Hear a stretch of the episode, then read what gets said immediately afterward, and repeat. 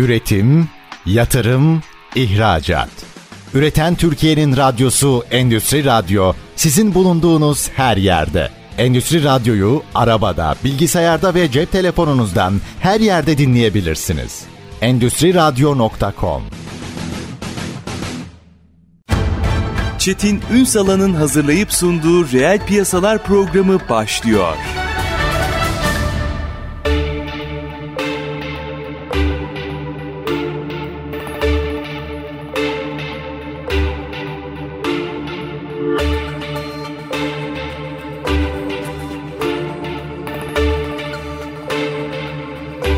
Reel piyasalardan merhabalar. Türkiye'nin gerçek gündeminde birlikteyiz efendim. Bugün gündemimizde KOBİ'ler var, nöro pazarlama var. Her ikisini farklı farklı açacağız. Her ikisinin de fotoğrafını çekeceğiz. İlişkilendirilmesinin nasıl olacağını da vurgulayacağız. Merak etmeyin, sadece teorik değil, pratik anlamda da bütün bu sürecin nasıl yönetilmesi gereğini mercek altına alacağız. Kıymetli bir konuğumuz var. Siyah Limon Ajans kurucusu ve aynı zamanda sosyolog, pazarlama iletişim danışmanı Aydın Baran. Bugün reel piyasaların konu. Sayın Baran, hoş geldiniz efendim. KOBİ'ler sadece bizim değil, dünyada aslında üreten bütün ülkelerin olmazsa olmaz gerçeklerinden biri. Ve burası güçlü olduğu kadar ülkelerin ekonomisi güçlü. Bu açıdan baktığımızda biz dönelim kendimize, belki dünyadan da örnekler verebiliriz ama bizim KOBİ'lerin bir fotoğrafını çekerek başlayalım nöro pazarlamaya gelmeden önce. Ne durumda bizim KOBİ'lerimiz? KOBİ'lerin kadersizliği nitelemesinden başlıyor bana göre. Hadi açın. Yani KOBİ deyince ilk akla gelen, zihinde belirlen resim ne sizce? Mesela ben sizin programa gelmezden önce kimlerle konuşmuş beyefendi? Hani kimlerle ne sohbet etmiş diye baktım, son 30 programda tüm sektörle konuşmuşsunuz aşağı yukarı. Bence bu sorunun gerçek cevabı sizde.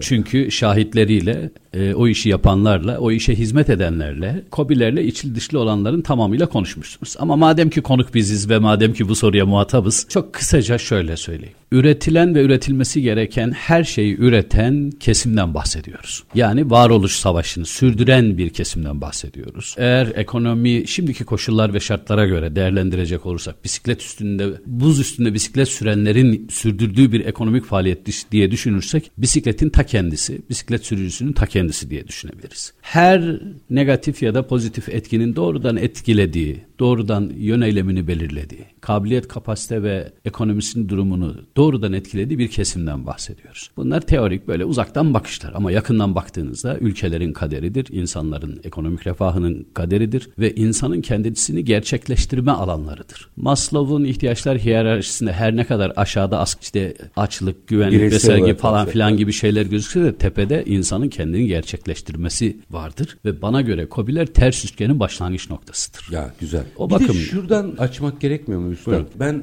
mesela hep şöyle bir tanım yapılır. Büyük işletmeler, küçük işletmeler. Şimdi KOBİ dediğiniz şey birçok şeyin yan sanayicisi. Yan sanayisi güçlü olmayan hiçbir sektörün ana sanayisinin güçlü olması mümkün değil. Doğru. Bu yüzden KOBİ'ler bu açıdan da önemli değil mi? Yani evet, ben çok kenardan geldim. Şimdi kategorik planlama yapılırken yani ilgili bakanlıklar, kamu kuruluşları ya da sosyal, sivil örgütler, yapılar vesaireler üretim kesimini, üretici kesimi kategorik planlama ya da kategorik tarif ederken küçük orta boy işletmeler 200 işte işçi altı çalıştıranlar 200'den 500, 500'den 1000'e kadar falan ama biz blok olarak değerlendirelim lütfen. Obisi de küçüğü de. Aynen öyle. Aslına bakarsan iki tane kesim var. Bir, KOBİ'ler diye ayır, bir de küreselciler diye ayır. Yani küresel çapta iş yaptıranlar, işverenler aynı zamanda. Bizim KOBİ'ler, Türkiye'deki KOBİ'ler belli illerde kümelenmiş, belli meslek kabiliyetleri, kapasiteleri bakımından gelişmiş, belli iş sektörleri, belli alanlarda mesleki sektörelleşmenin yaşandığı. KOBİ deyince de aklıma benim İstanbul geliyor. İşte son zamanlarda Ankara, OSTİM gelmeye başladı. Gaziantep geliyor. İşte Manisa organize sanayi gelişiyor. Öbür tarafta da yukarıdan aşağı bakıyorsun İzmir organize sanayi var. İşte arada bir sürü Muğla gelmiyor örneğin. Kayseri işte ortada, Maraş. Demek ki Maraş deyince aklınıza iplik sanayi. İşte Gaziantep deyince halı, makina bir miktar. Konya deyince aklınıza önce makina geliyor, sonra başka gıda ve şeyler geliyor. Yani gıda doğalmış gibi geliyor tarım alanı olduğu için. Toplamı ve temeli şu. Aslında Türkiye KOSGEB kuruluşuyla birlikte KOBİ'lerin önem ve değerini anladığını varsayarak ortaya koydu. Rahmetli Özal'ın Türkiye'ye armağanıdır bu. KOSGEB KOBİ'lerin hem vizyon açısından, hem organizasyon açısından, yönetim organizasyon açısından, hem üretim kabiliyet kapasiteleri açısından, hem altyapılarının oluşup gelişmesi, yani meslek liselerinin yönlendirilmesinden tutunuz ki bir takım lojistik desteklere kadar. Hı hı. Hatta lojistik organizasyonlarına kadar birçok alanda KOSGEB öncülük etti, fikir önderliği yaptı. Türkiye'de öyle ya da böyle, yine söylüyorum, bu bir acayip bölünmeden bahsetmiyoruz. Bir kategorik ayrıştırmadan bahsediyoruz. Türkalti programlarıyla uluslararası şirketlere, uluslararası marka olmaya namzet şirketlere yol ve yöntem geliştiren kamu kurumları KOSGEB'le de onların, yani B klasman diyelim, PTT'lik diyelim, yani bunu küçümsemek anlamında söylemiyorum, bir kez de altını çizmek lazım. Bu ihtiyaç ve beklentilerle doğrudan orantılıdır. Böyle çalışmalar yapıla geldi. Ama hala biz Türkiye üzerinde birazcık eleştirerek söylemek gerekirse, Türk KOBİ sektörü komple bahsediyorum. Yani sanat camiası, spor camiası diye bahsediyoruz. Her sektörün KOBİ'si. Ha, her sektörün KOBİ'si. KOBİ'ler eskisi gibi babadan oğula geçmiş. Baba klasik ve geçmiş zaman ritüellerini, uygulamalarını, üretim şekillerini falan çoktan aştı şu anda. Yeni nesiller artık devreye girdi. Artık bilgi, teknoloji, iletişim kullanıyorlar. KOBİ'ler artık aslına bakarsan Hannover'de de fuara gidiyor. Asya'da da fuara gidiyor. Çin'de de fuara gidiyor. Hatta Çin'de malı getiriyor. Yarı parçayı burada tamamlıyor. Sonra mamül mal diye satıyor oluyor. Dolayısıyla KOBİ'ler artık sizin zannettiğiniz KOBİ'ler değil. Yani 1980'lerde kurulan KOSGEB projeksiyonuna düşen o ışığının altındaki KOBİ'lerden bahsetmiyoruz. Özellikle sanıyorum burada genç jenerasyonların devreye girmesi kesinlikle çok şey değiştirdi. Getirdi. Yani entegrasyon sağladı bir kere. Çağın ihtiyaç ve beklentilerine göre kurgulanır duruma geldiler. Sizi temin ederim, şuradan gidin, İstanbul'a yaşıyoruz. İki telli organize sanayinde uçak parçası imal eden 2000 metrekare kapalı alanda dehşet harikalar, hikayeler yaratan insanlar bulursunuz. Doğru. Ha, bu insanların başka şeylere ayıracak zaman, para, imkan ve insan kıymetleri ya da kaynakları olmadığı için biz onları zihnimizdeki ve beklediğimiz yerde göremiyoruz ve yok sayıyoruz. Bir kere Türkiye'de ciddi anlamda bir KOBİ altyapısı var ve KOBİ'lerde de yetişmiş insan kaynağı, özellikle jenerasyon değişimiyle birlikte ciddi bir gelişim ve atak var. Nereden anlıyorsunuz bunu da? Çok basit, kümelenmiş 3 yapıdan bahsedelim, oradan bunu çıkartabiliriz. Savunma sanayi Türkiye'de son 10 yılda ciddi anlamda bir take-off yaptı. Ciddi bir kalkınma ve atak yaptı. Belli bazı markalar öne çıkmış olsa bile aslında onu besleyen ve destekleyen onlarca marka arkada büyümüş, gelişmiş, normları ve standartları yukarı taşımış olmalı ki jenerik marka olan, öndeki görünen marka yani toplam kaliteyi göstermiş olsun. Nitelikli tedarikçileri var. Tabii öyle, bu iş zincirdir. Yani bu iş vücut yapısı gibi düşünün lütfen. Yani karaciğeriniz rahatsızken siz şirin şirin gülemezsiniz. Yani böyle bir şey yok. Doğru. Şimdi İstanbul'da İstanbul kümesi var. Savunma sanayi sadece bir alandan bahsediyoruz. Ankara'da var ve İzmir'de var. 3 kümede 750'den fazla, yani 900 küsür tane firma var yanlış bilmiyorsam. Hadi 1000 olsun. Bu firmaların toplam insan kaynakları yönetimi, toplam tedarik zinciri, pazarlama iletişim yönetimleri ve sistemli ve terminine mal yetiştirme, uluslararası kalitede ürün yapma yetenek ve kabiliyetleri gelişmiş olmalı ki ortaya çıkan bütün dünya pazarlarında rekabet edebilsin. Bunların hepsi de KOBİ. Bazıları bazı holdinglere bağlı olabilir. Siz lokale bakın, olaya bakın. Yani adamın 10 tane şirketi var, başka işlerle uğraşıyor. Onu da aslında KOBİ. O da kendi içerisinde aslında faaliyetini de değerlendirilmek lazım. Evet, yani dolayısıyla Türk KOBİ sektörünü, Türk KOBİ'lerinin tümünü savunma sanayinden ölçeklendirmemiz de lazım bir bakıma. Eğer farz edelim ki başka sektörlerde aşağılardaysak yukarıya doğru taşıyabiliriz. 2000 kişinin çalıştığı tekstil atölyeleri de KOBİ'dir. Yani burada marka veriliyor mu bilmiyorum konuşurken. Ha, vermiyorsun. Uluslararası zincir mağazalar var. X tekstil markası, Y tekstil mağazası. Şimdi söylesem ismi herkesin bildiği markaların tüm, geç son zamanlarda biraz Pakistan'a şuraya buraya kaydı ama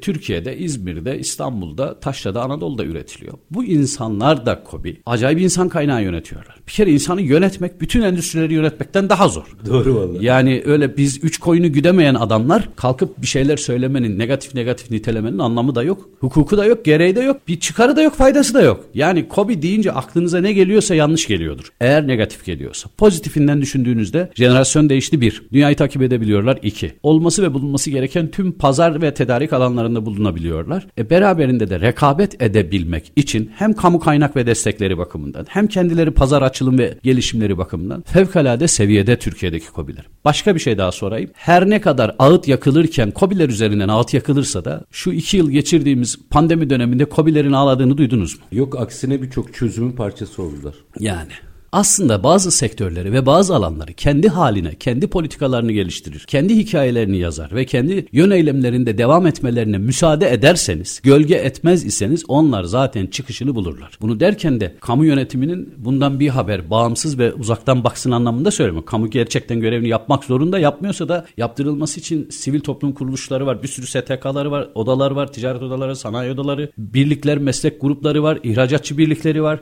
bulundukları organize sanayi yönetimleri var. Onlar da lütfen yönetimsel görevlerini yapa gelsinler. O ayrı bir konu. Ama politika geliştirirken ya da daha doğrusu belagat geliştirirken KOBİ'ler üzerinden geyik yapmanın amiyane ve kabaca, özür dileyerek söylüyorum, anlamı ve bağlamı yok. Çünkü demoralize ettiğiniz sektörde mavi yakası var, beyaz yakası var, jenerasyon değişimi var. Hızı yakalamak zorunda, kaliteyi yakalamak zorunda, rekabeti yakalamak zorunda. Adam sabah 8, akşam 20-21'e kadar çalışan adamın üzerinden şey geliştirmenin manası da yok. Bir tek orada şimdi 2 dakika sonra... Bu benim dünya görüşüm yani. Hayır.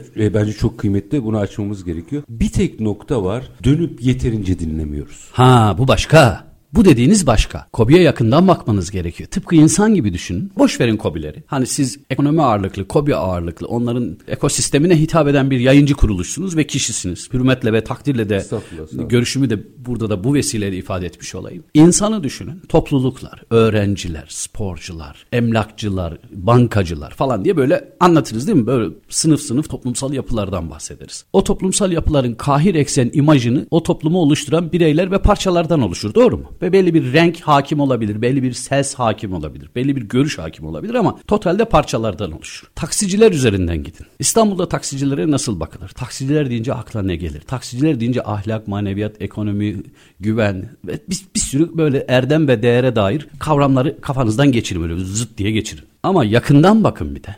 İçinde üniversite öğrencisi görürsünüz. İçinde hasta çocuğuna bakmak için 24 saat direksiyon sallayıp 5 saat uyuyup bir daha 24 sallayan adamları görürsünüz. 3 kuruş parası kaldı müşterinin deyip, diyelim ki çantada 500 bin lirası kaldı diye topladı 400 lira yevmiyenin 500 lira yakıt parası yapıp adamın peşine çantanı bende unutmuşsun diye yetiştiren taksiciyi görürsünüz. Şimdi yakından baktığınız zaman mesele her yerde değişiyor. Hikayeler farklılaşıyor.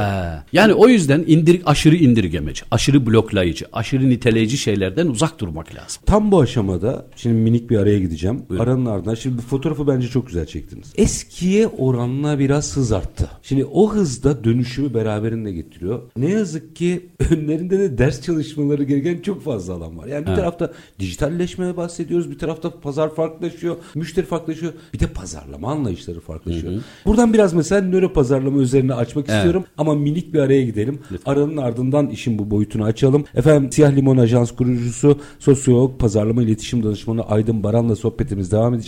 KOBİ'leri konuşuyoruz. Şimdi nöro pazarlamaya geçeceğiz. Kısa bir ara, lütfen bizden ayrılmayın. Üretim, yatırım, ihracat. Üreten Türkiye'nin radyosu Endüstri Radyo. Sizin bulunduğunuz her yerde. Endüstri Radyo'yu arabada, bilgisayarda ve cep telefonunuzdan her yerde dinleyebilirsiniz. Endüstriradyo.com. Kısa bir aranın ardından Reel Piyasalar'da tekrar sizlerle birlikteyiz. KOBİ'leri ve nöro pazarlamayı konuşuyoruz. KOBİ'leri mercek altına aldık. Konuğumuz kim efendim? Siyah Limon Ajans kurucusu, sosyolog, pazarlama iletişim danışmanı Aydın Baran. Şimdi değişen ekonomiyle birlikte KOBİ'ler evet kendi işlerini çok iyi yapıyorlar, yürüyorlar ama yepyeni kavramlarla karşı karşıya kaldılar. Şimdi bu açıdan baktığımızda bizim bu kavramları açmamız lazım. Bunlardan biri de nöro pazarlama. Birçoğu diyeceğim, bunu çok iyi yapanlar olmakla birlikte pazarlamayla satışı dahi karıştırırken nöro pazarlama aşamasına nasıl geçeceğiz? Üstad, nedir bir kere bu nöro pazarlama? Yani iletişimciler geleceği satın almak zorundadır. Kurumları, hizmet verdikleri şirketler adına. Ama insanlar olmuşu, gelmişi, bitmişi, tamam olmuşu tüketirler. Ama iletişimi mutlak geleceğe satın almak zorundadır. Biz bugün sizin sayenizde ve verdiğiniz imkanla KOBİ'ler için geleceği satın almakla ilgili birkaç cümle sarf edelim. Ben bir miktar böyle geniş açıdan yaklaşayım lütfen, müsaadenizle. Avcı toplayıcı toplum, tarım toplumu, endüstri toplumu, teknoloji toplumu, bilgi toplumu ve şimdi cari olan dijital toplum. Yani sosyoloji böyle kategori kategori ede merkeze geldik. İşte web siteleri 4.0, sosyal medya, Twitter, YouTube, Instagram gibi iletişim kanalları da dijital toplumun yaşam alanları, mekanları, meydanları ticaret yapıyorsunuz. Agorası. Pazorası. Pazarı. Yani çok daha irite bir şey söylesek gettolar. Alanlar, bölgeler işte fuar alanları gibi. Türkiye örneğinden hareket edersek 84 milyon civarında nüfusumuz var ve 70 milyon hesap var bu alanda. Yani bizim toplumun neredeyse büyük bir bölümü, bir kişinin 3 tane 4 tane hesabı olabilir. Dijital ama topluma... ortalama 60 milyon kişi kesin. 60 milyon insan dijital toplum olmuş. Bu iki. Üçüncüsü, biz pazar dediğiniz şey en nihayetinde insanın kendisi. Hangi mal ya da hizmeti satıyor iseniz insana satıyorsunuz. Hı hı. İnsana pazarlıyorsunuz, insana duyurmak istiyorsunuz. Dolayısıyla toplumla doğrudan iletişim kurmak isteyen herkesin evvela uğramak durumunda kaldığı yol üzerindeki en etkin ve en fayda sağlayacağı alan dijital toplumun bulunduğu alan. Dijital platform. Yani diyorsunuz ki bu 21. yüzyılın kervansarayları. Aynen öyle. Çok güzel ifade ettiniz. Yani bu kervansaraya uğrayacağız. İhtiyaçlarımız var ve satacaklarımız var. Hı. Şimdi bir tık daha ilerleyelim. Eğer biz eskiden konvansiyonel pazarlamayı anlatırken işte pazar payından bahseder. Hangi ürünün ne kadar pazar payı var, hangi markanın pazar payı var. Şimdi cüzdan payından bahsetmek durumundayız. Bu da yine klasik bir kavram. Yani bir kişi otomobil almaya karar verdiyse hangi otomobiller siz hangi segmentteyseniz o segmentler arasına giriyorsunuz. O segmentlerin içerisinden bu sefer onun satın alma bütçesinin içinde yer alacak ürünü ya da hizmeti satıyor olmanız lazım. Yani cüzdan payına girmeniz lazım. Peki ya insan? Tıpkı insan işte konvansiyonel davranışların hepsi insan beyninde de böyle şekillenip gelişiyor. İnsan bir saniyede 100 bin megabit mesaj alıyor. Aldığı 100 bin megabit mesajın 40 megabitiyle işlem görüyor. Bilinç orada çalışıyor. Geri kalanı şuur altına ser. İnsan akşama kadar kaç bin mesaj alıyor ve aldığı kaç bin mesajın hiçbirini güncel hayatını ve yaptığı işleri sürdürmek için tamamını kullanamıyor. Böyle bir durumda yok, kapasitede yok, imkanda yok. Beyin böyle çalışıyor. Ama veri atıyor. Veri atıyor. Şimdi birazcık daha insana gidelim. İnsan beyni sosyolojik yani sosyal ve somut ihtiyaçları da, acıları da, heyecanları da, zevkleri de aynı merkezden okuyor. Kalbiniz kırıldığında somut bir tarifte bulunuyorsunuz. Kırılmak fiili. Bir şey kırılıyor. Hı hı. Kalbinizin kırıldığında da aynı yeriniz acıyor. Bacağınız kırıldığında da aynı yer acıyor. Terk edildiğinizde de bir acı hissediyorsunuz. Bacağınız kırıldığında da bir acı hissediyorsunuz. Aynı yerden reaksiyon veriyorsunuz. Ama beyin aynı yerden ölçüp değerlendiriyor. Yani o yüzden tüm dünyada, Asya'da, Güney Amerika'da, Orta Anadolu'da, Türkiye'de, işte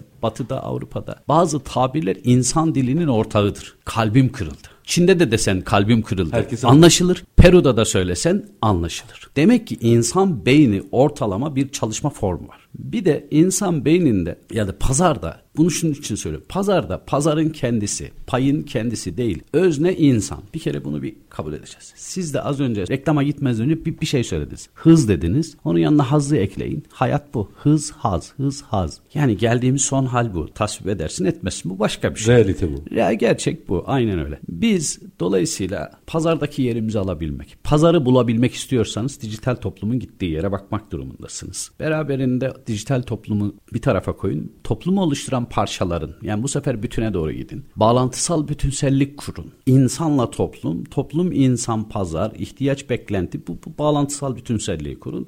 O zaman meseleyi çözmüş olursunuz. Hiçbir şey bilmiyorsanız hemhal olun. Empati kurun. Hemhal Türkçesi empati anlaşılır değildi. Tüketici nasıl düşünür? Daha doğrusu sen nasıl düşünürsün? Yani sen zaten tüketicisin. Nasıl karar verir? Beyin nasıl karar verir mesela? Size sorsam. Şimdi ben bu saatlerce anlatabilirim ama... Şimdi sunucu pozisyonundayım diyorsun. Peki ben size şöyle söyleyeyim. Beyin şuur altında biriktirdiği bütün kanıtları o ihtiyaç ve beklentilere göre kategorik olarak değerlendirir. Ondan sonra karar verir. Bilinç aslında bizim beynimizde en az işlem gören, en az hükmettiğimiz alan. Bize hükmeden alan bilinçaltı. Bir otoban var orada. Bütün araçlar oradan geçiyor ve biz o yolun sahibiyiz. Ama yolun içinden geçen çoğu şey bizim değil. Pazarlamada etkin noktayı o bilinçaltına atmak gerekiyor. Aynen öyle. Bravo. Şimdi oraya geleceğim. Bilinçli tüketici diye bir şey yok. İkna edilmiş, doldurulmuş, bilinçaltı doldurulmuş tüketici var. Açın biraz. Açalım. Bu. Bilinçli tüketici diye bir şey yoktur.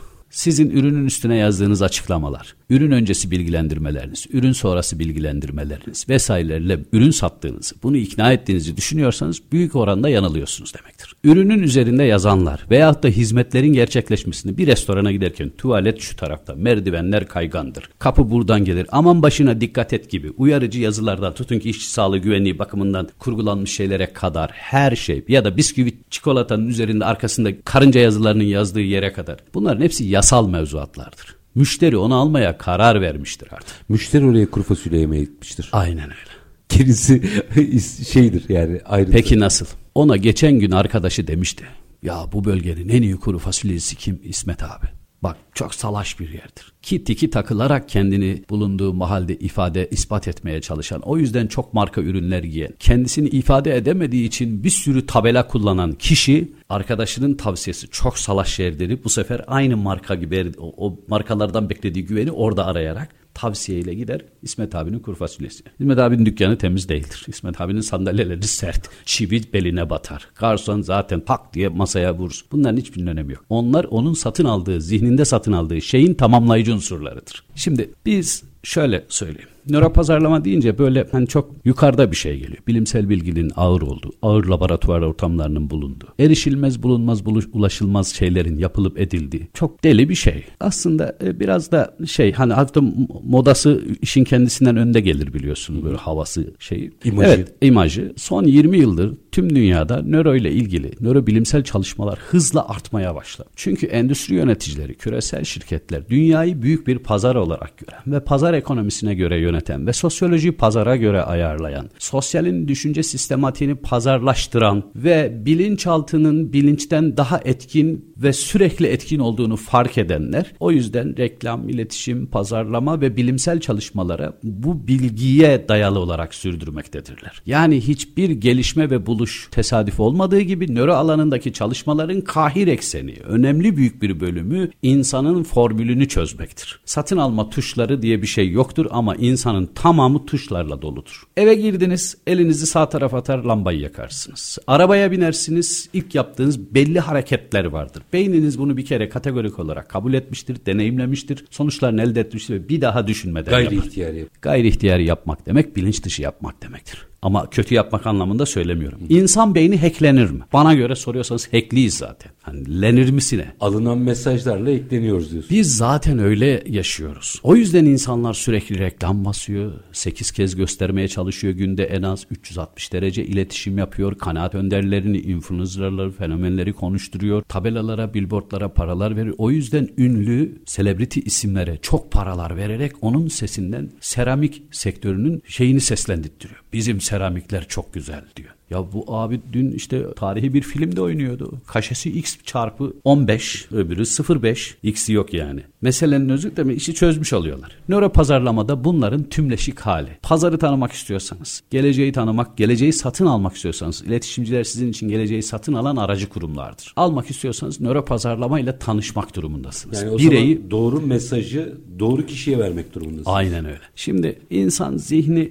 default mode network diye bir tabir var. DMN. Eğer bilinç istekli olarak bir şeyle ilgilenmiyorsa default duruma geçersiniz. Şimdi siz yayından çıkacaksınız, buraya müzikler, reklamlar, kamu spotları girecek. Ta ki bir başkası yayına girinceye kadar. Ama dinleyici hep dinliyor olacak. Radyo hiç kapanmayacak. Lütfen radyonu hesap et. Düşün ya, 2 dakika düşün. Şimdi Çetin Bey 1 saat program yaptı gitti. 23 saat default devam ediyor. Beyinde böyle bir şey. Televizyon filmi seyrediyorsunuz. Piksellerden oluşan, yani sabit basit karelerden oluşan bir hareketli görüntü, sesli görüntü izliyorsunuz. İnsan zihni de böyle bir şey. Bütün verileri sıvı bir alanlara yayıyor. Mayi durumlara, gri alana. Oradan bir şey lazım olduğu zaman saniyenin 1/1000 oranında çekiyor, birleştiriyor. Rengini, kokusunu, imajını, her şeyini oluşturup şak diye bilince yukarıya atıyor. O yüzden mi zamansa bazı reklamlarda aile vurgusunu görüyoruz, birlikteliği görüyoruz, futbol, kulüp taraftarlığını görüyoruz. Bir şeyleri tetikliyor galiba. Acısının olduğu yerlere giriyor. Acı varsa mutluluk da vardır. Bağlantısal bütünsellik kurmaya çalışıyor reklamlar. İnsanın etki alanlarının basit etki alanları var. Yani insan beyni, ilk beyin, eski beyin, omurilik soğanı basit şeylere bakar. Yararıma mı, zararıma mı? Ölüm var mı, yaşam var mı? Fayda mı, zarar mı? Kar, maliyet. Böyle basit şeylere bakar. Net abi. Yani çünkü onun mekanizmayı sürdürmesi gerekiyor. Çünkü reseptörler çok enerji harcıyor. Beyin dediğiniz varlık ne ki? Beyin dediğiniz varlık 1 kilo 300 gram 400 gram bir şey. Vücudun %2'si enerjinin %20'sini harcıyor. Bir sürü yediğiniz kebaplar, soğan, işte o meyveler, sebzeler, çikolatalar falan filan, bunların hepsinin %20'sini tek başına bir yuvarlağın içindeki iki avucunuzun birleşimi tüketiyor. Ve dolayısıyla o büyük bir sistem ve bu sistemi çözüp anladığınızda bütün işleriniz daha kolay. Gerçekten daha kolay. Yani aslında yazılım orası. Evet, yazılım orası. Şimdi bu böyle bir gerçeklik varken dükkanına 5000 metrekare kobisine CNC tezgahı alan, beyaz yakasına 40-50 bin lira para veren, ustasına 40-50 bin lira para veren, çırağın peşini bekleyen, şu adam olsa da hani 25-30 yıl sonra bir usta olsa diye bekleyen, babasından devraldığı manevi ve maddi mirası sürdürülebilir kılmak, bilimsel bilgiyle genişletmek durumunda olan genç yatırımcı ve işletmeciyi düşünün. Pazarda Hasan'ın Hans'ı geçmek rekabetini düşünün. Var olma rekabetini düşün. Girdiği borçlar, krediler, yapılar, yatırımlar, her şeyin içindeki bir yatırımcı yöneticiyi düşünün. Yatırımcı yöneticiyi düşünün. Bu insanlar mutlak bilgiyi, iletişimi, çağın ihtiyaç ve beklentilerini kullanmak ve yönetmek durumundalar. Rakip kullanıyor mu? Rakip kullanıyor. Kim rakip? Küresel şirketler. Yani o olabilir. Bilgiyi kim üretti? Tabii. Şimdi oraya geleceğim birazcık. Şimdi işte en başta böyle hani itelemeyin. Nitelemek demek itelemektir aslında. Böyle Z kuşağı diyorsunuz. İteleyip duruyorsunuz. Tabii. Nereye iteliyorsun? Yani çocuğun saçı pembe diye, kulağında piercing var, burnunda, ağzında, orasında, burasında piercing var diye, bir takım dövmeler yaptırdı diye siz niye bu çocuğu kategorik olarak poşetleyip atıyorsunuz? O zaman Z kuşağı dersin, o da Z kuşağı gibi davranıyor bu sefer. İşte KOBİ'ler de böyle. Ben KOBİ'lerin kutsal varlıklar olduğunu düşünüyorum. Ya bu toplumun gelir kaynağı, yaşam kaynağı, ayakta tutan şeyler ya. Ya sarnıcı bilirsiniz değil mi, gördünüz? O sarnıçtaki her bir direk, her bir KOBİ. Üstünde güzel binalar olabilir. Hani merdivenle aşağı inebilirsin, zahmetli bir iş. Ama kolon taşır. Ama onlar taşır. Minik araya gideceğim. Lütfen tamamlayın. Bir cümle şunu söyleyeceğim. Default mode network dediğimiz şey şuur altıdır. Büyük bir otobandır. İnsan şuur altına hakim değildir. Bilincine hakim olduğunu zanneder. O da çok küçük bir bölümdür. İnsan beyinden oluşur. O da şuur altından oluşur. Buradan devam edelim. Kısa bir araya gidelim. Aranın ardından peki bütün bu gerçekler ortadayken buradaki strateji nasıl yönetilmeli? Biraz bunu açalım. Lütfen. Kısa bir ara. Siyah Limon Ajans kurucusu, sosyolog, pazarlama iletişim danışmanı Aydın Baran bizlerle birlikte KOBİ'ler ve nöro pazarlama konuşuyoruz. Kısa bir ara, lütfen bizden ayrılmayın. Üretim, yatırım, ihracat. Üreten Türkiye'nin radyosu Endüstri Radyo, sizin bulunduğunuz her yerde. Endüstri Radyo'yu arabada, bilgisayarda ve cep telefonunuzdan her yerde dinleyebilirsiniz. endüstriradyo.com. Kısa bir aranın ardından Reel Piyasalar'da tekrar sizlerle birlikteyiz. Konuğumuz Siyah Limon Ajans kurucusu, sosyolog, pazarlama iletişim danışmanı Aydın Baran. KOBİ'ler ve nöro pazarlamayı konuşuyoruz. Şimdi aslında KOBİ'lerin fotoğrafını çektik. Potansiyelini ortaya koyduk. Nöro pazarlamayı tanımladık.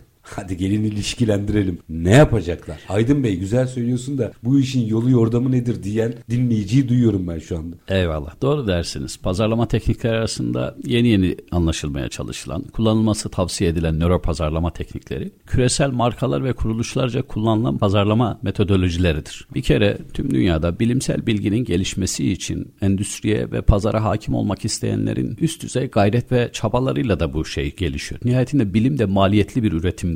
Doğru. Enerji de enerjiyle üretildiği gibi bilim de maliyetli bir bilgidir. Yani üretilmesi. O bakımdan nöro pazarlama teknikleri güçlü sermayeler tarafından geliştirilmesine destek olunuyor olmasının bir mantığı var, anlamı da var. Özellikle son 20 yıldır bilim dünyasının nörobilim üzerine eğilmesinin altına yatan gerekçe insanı ve kararlarını ve etkileşim yol ve aralıklarını anlamaya yönelik. Yani insanın satın alma tuşunu aramak, metaforik olarak söylersek. Satın alma tuşu nerede? Tuşa basacak. Evet. Bu yaklaşım beynin çalışma formunu anlamak, en azından tuşların nerede olduğunu ve nasıl çalıştıklarını bilmekle yakın ilişkili. Nöropazarlama alanını kullanılan ölçüm sistemleri var. Bunların işte tuşların nerede olduğunu söyleyen ölçüm sistemleri var, ölçekleri var. Dip bir soru sorabilir miyim? Buyurun. Araya girip. Mesela biz ne diyoruz? Geleceğin ekonomisinde petrol eşittir veri. Evet. Veri aslında tam da bu tuşu aramak için lazım olan bilgi değil mi? Olmaz mı? Az önce DMN'den bahsettik. Default Mode Network dediğiniz şey sizin veri işte. Hı hı.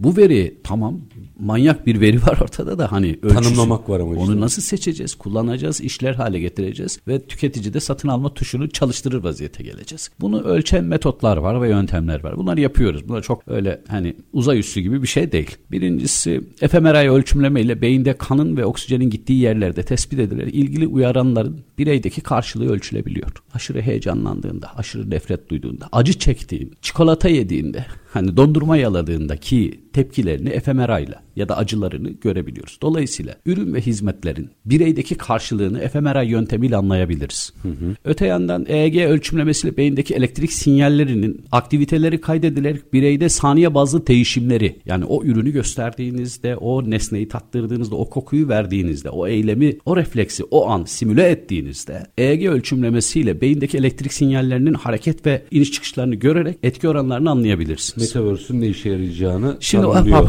resmi tamamlıyoruz. Eye tracking var ölçümlemesiyle bireylerin odaklanma süreleri ve yerlerini anlayabilirsiniz. Vardır ya marketlerde alt rafa koymanın bir fiyatı bedeli, ortaya koymak, öne koymak, kasanın önüne koymak. İşte son satın alma noktası olan kasiyerin önündeki çikolatalar işte kampanyalı ürün. Bunların hepsini eye tracking ölçümlemesiyle de ölçüp değerlendirebiliriz. GCR ölçümlemeleri var. Uyaran karşısında deride terleme, ciltte iletkenliğin artması vesaire gibi reaksiyon. Evet, buradan anlayabilirsiniz. Kalp ritim ölçümlemeleriyle kalp atış hızının artması ve azalmasına göre anlayabilirsiniz. Facial coding dediğimiz ölçümlemeyle 43 kas uyarımını, 5 tane ana mimik vardır. Bunlar mutluluk, üzüntü, iğrenme, korku ve öfke. Bunlarla ürüne ve hizmete bireyin, yani o satın alma kişisinin default moddaki insanın, hani bilinçli tüketici dedim ya, bilinç altındaki DMN diye özetliye kısaltalım. Onun olaylara, resimlere, seslere, görüntülere, kokulara nasıl tepki verdiğini ölçtüğünüzde aslında satın alma tuşunun nerede olduğunu bulmuş olursunuz. Bakınız giyilebilir teknolojiler.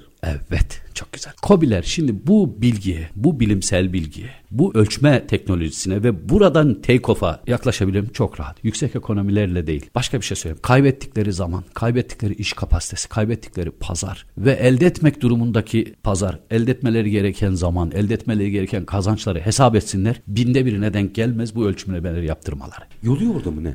Yol yordamı basit. Bunu yapan şirketler, kurumlar, üniversiteler var. Yani bunlardan bir tanesi biziz. Bu üniversiteler ne iş yapıyorsanız, ben şimdi size gelmezden önce hani yayının başında dedim ya hocam vallahi herkesle konuşmuşsunuz diye. Şimdi gel beraber son 34 tane programını ya bu Çetin Bey kimlerle konuşmuş diye bak üstadım. Yukarıdan geliyor. Reel sektör ile reklam ilişkisi. Reklamcılar. Bir kere reklamcıların nöro pazarlama ile ilişkili mutlak o sadece psikolojik kuramları bilmekle olmak, sosyolojiyi bilmeniz gerekiyor. Psikoloji yani narsizmle reklamcılık yapılmaz tek başına, yani onu anlatmaya çalışıyorum aslında. Bu söylediğim reklamcılığında iki kategorisi var. Küresel reklamcılar, yani küresel markaların reklamcılar. Onlar başka bir boyuttan bakıyor. Onlar stadyumu değil, tüm stadyumları yönetiyorlar. Biz de stadyumu değilse tribünü yönetelim. Hı hı. Tamam, hadi mavi kitle psikolojisinden gidelim. Hocam hazır giyim sektörü, gayrimenkul sektörü, işte elektrik sektörü, güvenlik, herkesle konuşmuşsunuz. Ben sana soruyorum. Hocam hangi hizmet ya da mal pazarlamaya ihtiyaç duymaz? Hepsi.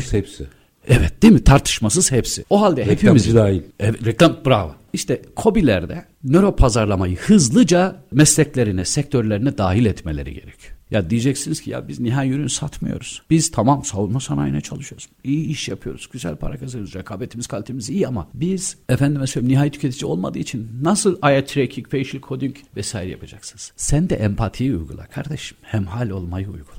Çalışanına teşekkür etmenin, takdir etmenin bir maaş ödül vermekle eşdeğer olduğunu bil. Bunu anla lütfen. Düşün, jenerasyon değişmezden önce bizim patronların hiçbirisi çalışana aferin demezdi çünkü mağazam bizdir kerata diye. Ama beyni tanıdığınızda, ben daha lafın başında dedim ki acıyla mutluluk aynı yerde işleniyor dedim. Ki şimdi genç jenerasyon bunu yapıyor. Evet. Yani Allah için söyle ya, bir kare fotoğraf paylaşıyorsunuz, 4 gözle bekliyorsunuz kaç like alacağım diye. Bunun ödül sistemi nedir? İnsanın ceza ve ödül sistemini çözdüğünüzde nöro pazarlamayı çözmüş oluyorsunuz. Nöro pazarlama aslında insanın kendini anlama bilimi ve bunu öğrenmek için çok gerçekten yüksek ekonomilere, acayip bilimsel bilgi bilmeye falan gerek yok. Bilginin yıkıcı üstünlüğü altında ezilmeye de gerek yok. Bilginin kralını sen yapıyorsun zaten. Saygıdeğer KOBİ yöneticisi. Zaten üretiyorsunuz. Zaten yapıyorsunuz. Benim söylemeye çalıştığım sözel felsefe felsefem şu beyefendi. Bağlantısal bütünselliği kurmadığınız zaman, yani kapınızdaki güvenlikçiyle babasından işi devralmış 38 yaşındaki işte dil bilen, yüksek lisansını yapmış, branşını tamam etmiş bir yöneticiyle aynı mantalitede değilse, aynı psikolojide değilse, aynı felsefede değilse, aynı davranış kalıplarına uygun değilse o şirket zaten ilerleyemez. Ya ayağınızda nasır varken nasıl maraton koşacaksınız ya? Meselesi yani bu gemideki kaptan tayfa ilişkisi. Vallahi hangi örnekle verirsen hepsine evet derim. Yani aynen öyle. Hepsinin yani aynı yere gidiyor. Evet efendim. Bağlantısal bütünsellik kurmanız gerekiyor. Nöro dediğiniz şey sahiciliktir. Sahici olmayan hiçbir şey tutmaz. Çünkü beyin böyle çalışıyor. Beyin bir şeyi anlamak ve doğrulamak için kanıt arar. Bunu doğrulamak ister. Kanıt.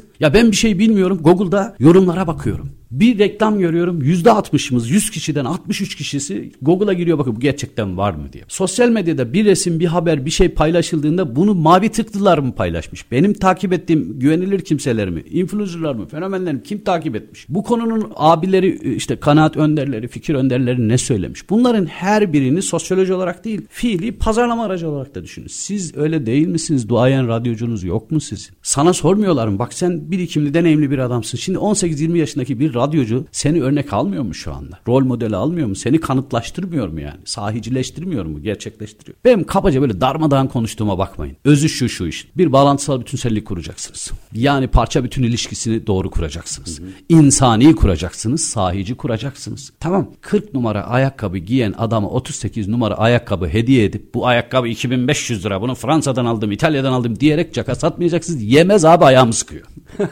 Gerçek o diyorsun. Tabii ki hakikat bu. Sahici olacaksınız. Güzel. Ben personelimi seviyorum deyip SSK'mı kısıyorsam, ben personelim için ölürüm deyip yılda bir takım işçi elbisesi verip her gün onu hanıma yıkatmaktan verdiğim paranın onda birini deterjana harcadığımı bana her gün küfrettiriyorsan yine başaramazsın. Dünyanın nöro pazarlamasını kullan. Meselenin özü şu. İnsanı tanıyın, beynini tanıyın, kararlarını tanıyın, empati kurduğunu, bütün acıların, sevinçlerin bir yerden işlendiğini, beynin bilinç altından çalıştığını, bilincin lazım oldukça otomatik olarak veriyi oradan çektiğini, bütün bunları ölçebilecek 6 tane 7 tane yöntemin olduğunu, bunları yapan uzmanların Türkiye'de gitgide arttığını ve bütün bunlarla birlikte beyin dediğiniz şeyin insani dediğiniz şeyle çok yakın iç içe ilişkili olduğunu, bilginin sahici ve yararlı olup olmadığına dikkat edilmesi gerektiğini ard arda koyun nöro pazarlama oluyor. Nereden başlamam lazım?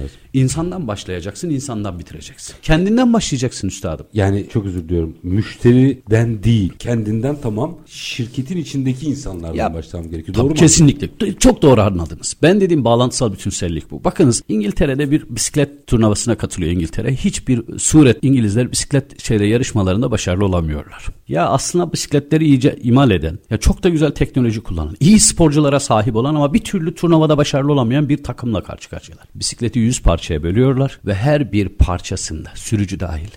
Sürücü de bir parça ve sürücünün de 100 parçası var. Her bir parçayı %1 iyileştiriyorlar.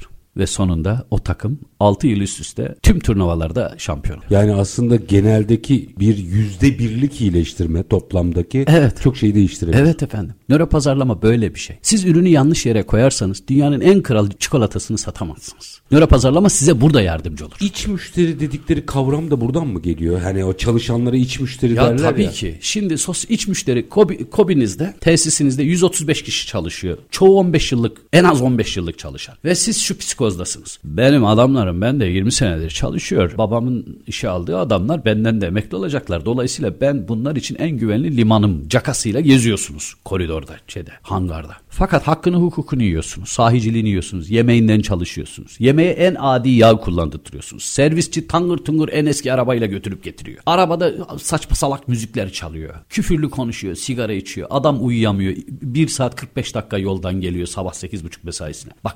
psikolojiyle geldiğini yani resmedin Allah aşkına ya. Şimdi bu adam geliyor ve sonra bir patronu var. Bir ekmeği var, buna muhtaç, bunu yapıyor. Adam kendini gerçekleştirmek istiyor. Adam usta, bunu yapıyor yani. Bildiği şey bu. CNC tezgahı çalıştırma. Siz öyle düşünüyorsunuz. O da şöyle düşünüyor. Diyor ki ya usta, mecbur olmasam. Sosyal medyada kurum bir post paylaşıyor, umursamıyor. Patronu bir şey söylüyor, bakmıyor. Çünkü kişisel alanı, özlük alanı, özne alanı. Ve siz bir post paylaşıyorsunuz. 3000 kişinin çalıştığı bir fabrikada 130 tane mi beğen olur ya? Bu ne demek ya? Bunu anlarsan protesto bu. Hemhal olamamışsın, empati kuramamışsın. İlk önce içe o mesajı vermiş. İç müşteri dediğin şey aslında senin de iç müşterin sensin. Vicdanında senin iç müşterin hocam. Hele beynin. Bilinç senin değil mi? Yani biz benlik denilen şey girilmesi imkansız insanın kalesi. Ben. Ya işte nöro pazarlama size diyor ki özür dilerim ama benlik dediğiniz şey aslına bakarsanız çok küçük bir alan diyor. Ve ben oraya girerim, arka tarafına girerim. Her yerine girerim abi diyor. Nöro pazarlama insanın neresinden girildiğini, neleri nasıl düşündüğünü, neyi nasıl tepkilendirdiğini, nelerden etkilendiğini ve en kestirme kısa yolları nedir onu öğreten, gösteren bir bilimsel bütünlüktür. Kadim bilgilerle de donatmak zorundasınız. Sosyolojiyle donatmak zorundasınız. Tarihle donatmak zorundasınız. Kültürle donatmak zorundasınız. Bunlar onun altyapıları. Zemini, halısı. Üstüne koyduğunuz sehpa gibi düşünün. Nöro pazarlama aslında insanın kendisi, anlama bilimi. Ama pazarlamaya dönüştürdüğünüz zaman bana sorsalar, ben eğer hani bir kapının önüne dikilsem de deseler ki ya burada ne olacak deseler, önce güvenliğe bakarım. Yani adama köpek kulübesi gibi kulübe. Ya şunu söylemiyorum. Bakın bir beyaz yakaya verdiğiniz ekonomik bedel kadar verin demiyorum. Ama ısıtıcı koyun diyorum. Aslında bence bu her şeyi anlatıyor.